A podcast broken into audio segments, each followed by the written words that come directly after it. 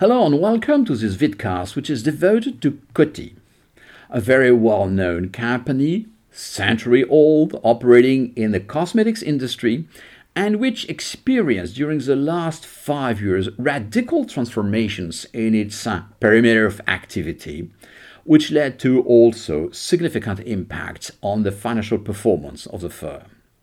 Let's first have a look at the recent financial communication of the firm. The company closes its accounts on the 30th of June. And then the full year 2021 corresponds to the period which starts in July 2020 and ends in June 2021. Interestingly, it corresponds to the first full year of activity of the new CEO and General Management Committee. What do we observe? In the first actions which are going to be initiated by the company and by the general management, there's a very critical one, which is cash protection. This is a number one imperative. Now, if you want to protect your cash, first thing to do is to save costs. Net savings $330 million. Immediate impact on the EBITDA margin, which is now exceeding by 3% the pre COVID level. We are going to discuss that a little bit later. And the net debt is reduced by 2.6 billion. The reduction in the net debt will be a combination of savings plus divestment, which I am going to explain now. When the company closes its accounts in June 2021, net debt still represents seven years of EBITDA, which is much too high. But the company expects that at the end of civil year 2021, this figure will be down to four or five, depending on divestment. Of course, the company has to do its job because if you look at the evolution of the stock price during the last five years, it's very, very bad for the investors. During this five year period, the Standard & Poor's 500 index is up. And if you look at the peer group, L'Oréal, Estée Lauder, etc., the financial performance is exceeding the market performance. In the meantime, the evolution of the stock price of Coty is down, divided by two. Of course, if you take a longer perspective of the company, you understand that after its listing in 2013, the stock price went dramatically up, which was quite good news. But starting in 2016, the stock price started declining each and every month almost. Now, if you look at the evolution of the stock price in the recent period, you understand that there is a more optimistic perspective of investors on Coty. Now, a few dates about Coty. First, the company is more than one century old. The company was created in 1904. It's still controlled by JAB Holding. JAB means Johann Adam Benckiser the founder of the business, a chemist who created his company in 1823. The Benckiser company was listed in 1997, then merged with Reckitt and Colman to create this famous Reckitt Benckiser company. Now, JAB Holdings still holds more than 50% of Coty. The IPO of Coty took place in June 2013 at a stock price which was $17.5 per share. Today it's 9.5, but it was up to 32.4 in June 2015. Now, if you compare the 9.5 today with September 2020, 12 months ago almost, it was 2.7 at that time. So, a quite significant recovery. What is the business model of the company and the impact of this business model of its perimeter. The company is in a beauty business. Fragrance are definitely the number one business at Coty, but also body care and cosmetics. In 2016, the company acquired from Procter & Gamble the division which is P&G Beauty, including two very well-known brands, Wella and Clairol. Then, one year later, the company acquires Younique, on a valuation basis of $1 billion, it's definitely a mistake. And two years later, in 2019, Coty sells Younique on a valuation basis of $130 million, which is slightly less than 1 billion. Now, the company started divesting partially and very likely totally of Wella. It started in 2020 and it's going to be completed very likely in the next months. Now, this is about buying and selling, but very recently the company acquired King Kylie and Kim Kardashian West, which is definitely the new business model of the company. The business model is personality led, as the company announced it. It's direct to customers, massive use of social network. And the company is organized with very centralized marketing teams, but geographical segments. So you don't know the profitability of the cosmetics business, but you know the profitability of the Americas or Asia Pacific. Let's go back a minute on Wella. Procter & Gamble bought Clairol in 2001 from the pharmaceutical company Bristol Myers Squibb and paid 5 billion. P&G bought Wella from the family of the founder in 2003, 6.3. Now 5 plus 6.3 is about 11.3 billion. Now Clairol, Wella, and other brands are going to be sold by Procter & Gamble to Coty by the way, Coty is competing against Kering and LVMH for the acquisition. The price will be 11.5 billion, which is not that far from Clairol plus Wella. But P&G claims a profit after tax of 5.2 billion. How can you claim a profit of 5 billion when you sell at a price which is your acquisition price? Now you understand that it's about accounting, it's about impairments, about amortization, and so on and so forth. This is why profit is okay, cash is better. And this is why we finance profit. So we always say cash is king. 11.5, 11.5. This is cash. Now, Coty is going to start selling part of the business to Kohlberg Kravis Robert. 60% of Clairol and Wella for $2.5 billion end of 2020 civil year. Now, if you sell 60% for 2.5, it means that the value of 100% is 4.2 billion, which is 7 billion less than the 11.5 paid by the company a few years before. What about the financing of the acquisition? When P&G sold the beauty business to Coty, they made a spin-off and the legal engineering was reverse Morris trust. Forget about the details of legal engineering. The objective is to avoid paying capital gain tax. Now, the consequence of this spin off is that it's an all share transaction. Now, Coty issues about 410 million ordinary shares.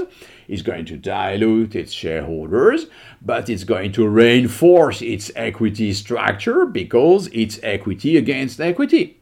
Now, in the meantime, the company makes other acquisitions, Younique, I mentioned, but also Good Hair Day. And all these acquisitions were paid in cash. What is a change in the financial structure? In order to observe the financial structure of a firm, we generally speaking use two indicators. One is financial leverage, net debt divided by EBITDA. If you look at the first half of the 2010 decade, it lies within a range 2 to 3, which is quite conservative. Then it goes up because debt is up and because EBITDA is not doing that well. When the EBITDA turns negative, the figure does not mean anything anymore. But if you look at the last figure, which is announced by the company, it's about 7, which is definitely too high. In the meantime, the second indicator is the market gearing, which is debt divided by market value of equity, market capitalization. And it's about one point something, which more or less means that there is as much debt as equity market value in the financial structure. Once this is said, let's have a look at the economic and financial metrics. Of course, the first one which you look at is the evolution of revenues. A little bit more than 10 years ago, the company was generating revenues of 3 to 4 billion. It went up to about 4.5 billion, went down a little bit, dramatically went up because of acquisitions, and these acquisitions, because of broken promises, led to divestments. And today, you are at about the same level as 10 years ago, a little bit less than $5 billion. Now, the next step consists in observing the costs.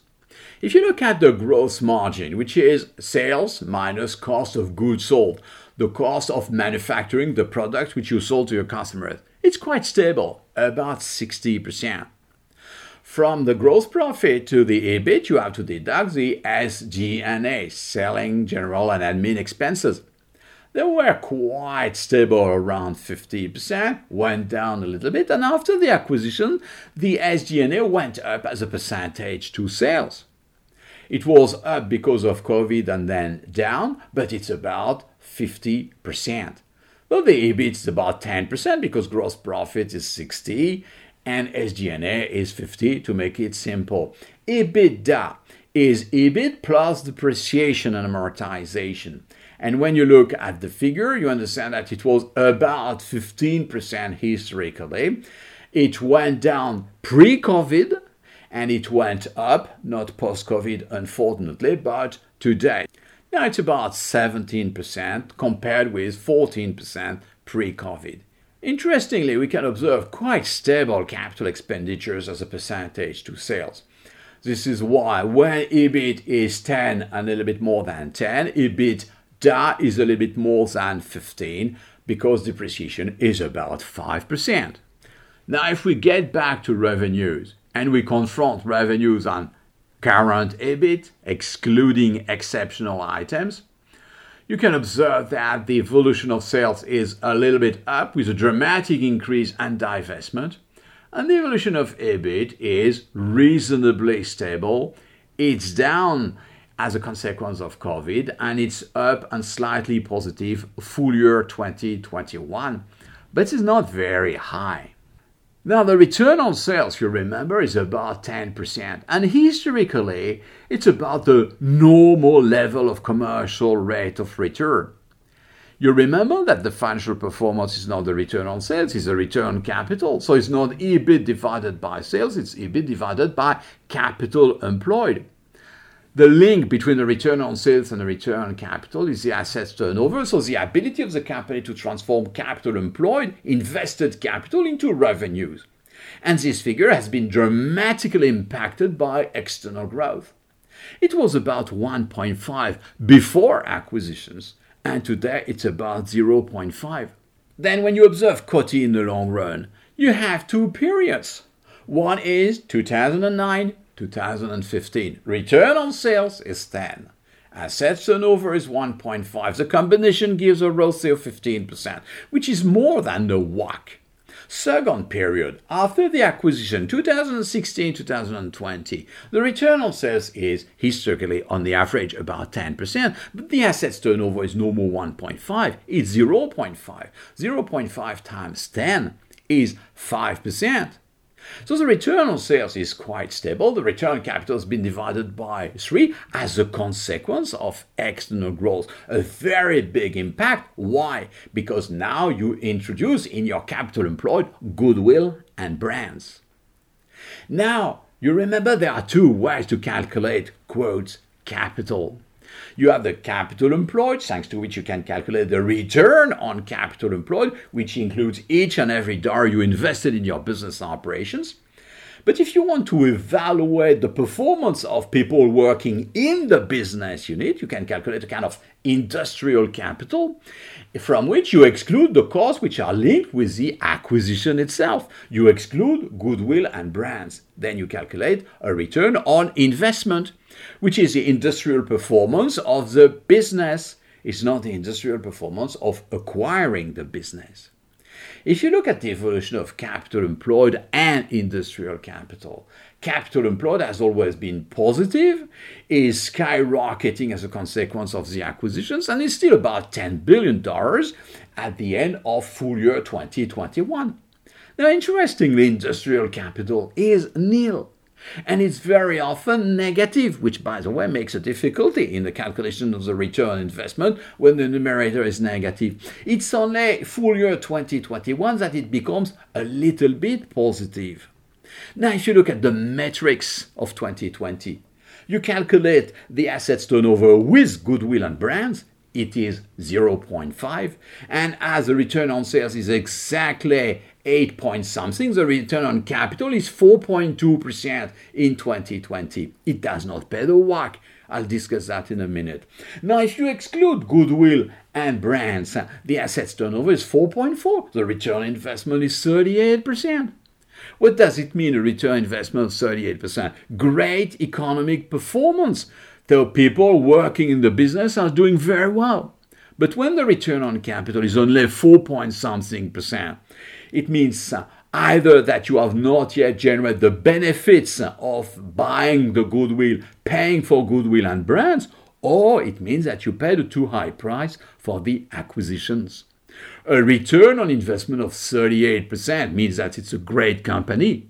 But a great company may be a great investment, is not necessarily a great investment, including if you have not paid the right price for the acquisition and the intangible assets. Now, when you observe the evolution of the financial performance on one hand and the stock market credibility on the other hand, they move in parallel direction, which is absolutely business as usual. When a ROCE is about 15%, enterprise value divided by capital employed, the market to book is about 3. Then when the ROCE is about 5%, the market to book is down and significantly down.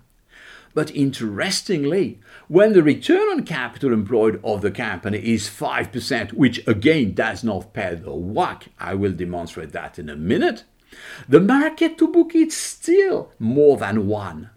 More than one means you create value, but when you create value, it is a consequence of a positive economic performance. Now you have a stock market credibility, which is about value creation, and you have performance, which is negative, which is quite interesting and leads me to two financial calculations to conclude this vidcast. First, what is the performance recovery which is expected in the stock price of Coty today? Second, the consequence of this performance recovery will have a huge impact when we build the cash flow statement forecast for the next four years. To evaluate the financial performance, we need to calculate the WACC. For the WACC, we need the beta. When you observe the beta of Coty, first years of listing, very chaotic beta, not very significant. Then it is stabilizing at the level of 1.2, 1.3 during the last months, the beta of Coty is absolutely dramatically high, which means it's meaningless. So to calculate a normal cost of equity, I will use a capital asset pricing model. It's government bond rate 1.5 plus a beta which I take at 125 multiplied by the equity market risk premium. Gives me 9%. Apparent interest rate 4%, less taxes 3%. Now, what about the market gearing? You remember it's approximately 1, which means that debt represents the same weight as market value of equity. So 50% of 9 plus 50% of 3 is 9 plus 3 divided by 2, it's about 6%. The ROCE, 4.2, 4%, after tax, 3%.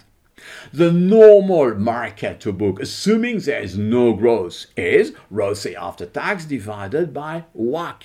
3 divided by 6 is 0.5. So if the market was paying a ROCE after tax of 3%, the market to book would be 0.5 and the enterprise value of the company would be half of its invested capital. Now the actual market to book is 1.1. What does it mean? It means that the market is anticipating a recovery. But it's very interesting to calculate the commercial profitability potential recovery in the current stock price. You remember, we have a market to book of 1.1. Now, the ROCE after tax should be 1.1 multiplied by the WACC, which is 6%. It's 6.6%. If it's 6.6% after tax, it should be about 8.8% before tax. And you remember, the Dupont formula, return on sales times assets turnover. Assuming that the assets turnover is reasonably constant around 0.5, it means that the return on sales should be EBIT on revenues 17.6%. The current EBIT is 8.7%. What this calculation suggests is that in the mind of investors, the return on sales is going to be multiplied by 2. Which represents exactly an increase of $400 million. Now, if the capex figure is reasonably stable, an increase of the EBIT by 400 million is an increase in the EBITDA by 400 million. Keep this figure in mind, this is fundamental. If we observe again the recent financial communication of the company, the firm says we are going to accelerate sales and profit. Revenues are going to be up by 6 to 8%, like for like. EBITDA is going to grow at a higher rate than sales, 9 to 11%. And the consequence of that is the leverage will be down to less than 2. So debt will be less than 2 years of EBITDA. Obviously, there will be a consequence of EBITDA increase on the cash flow generation. And then we have the figures. Adjusted EBITDA was $762 million full year 21.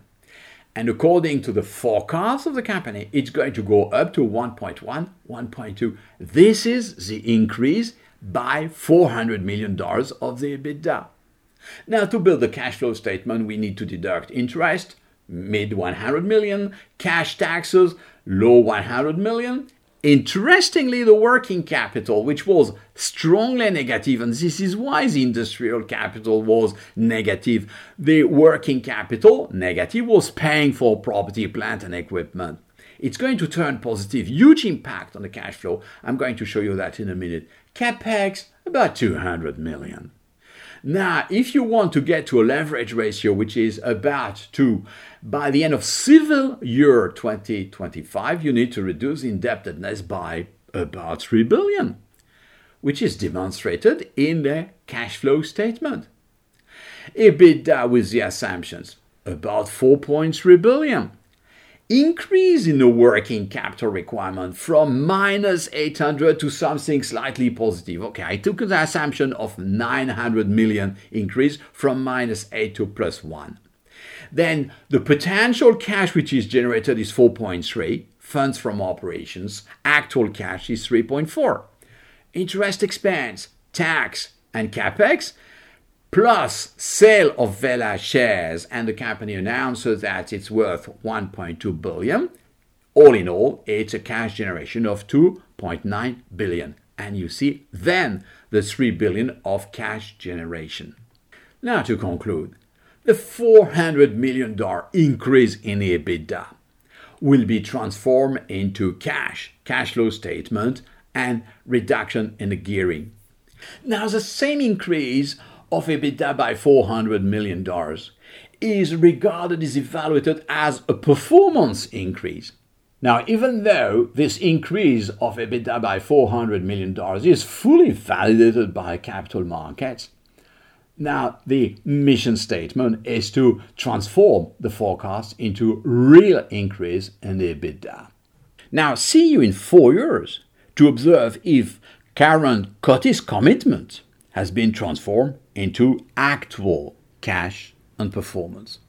Thank you very much.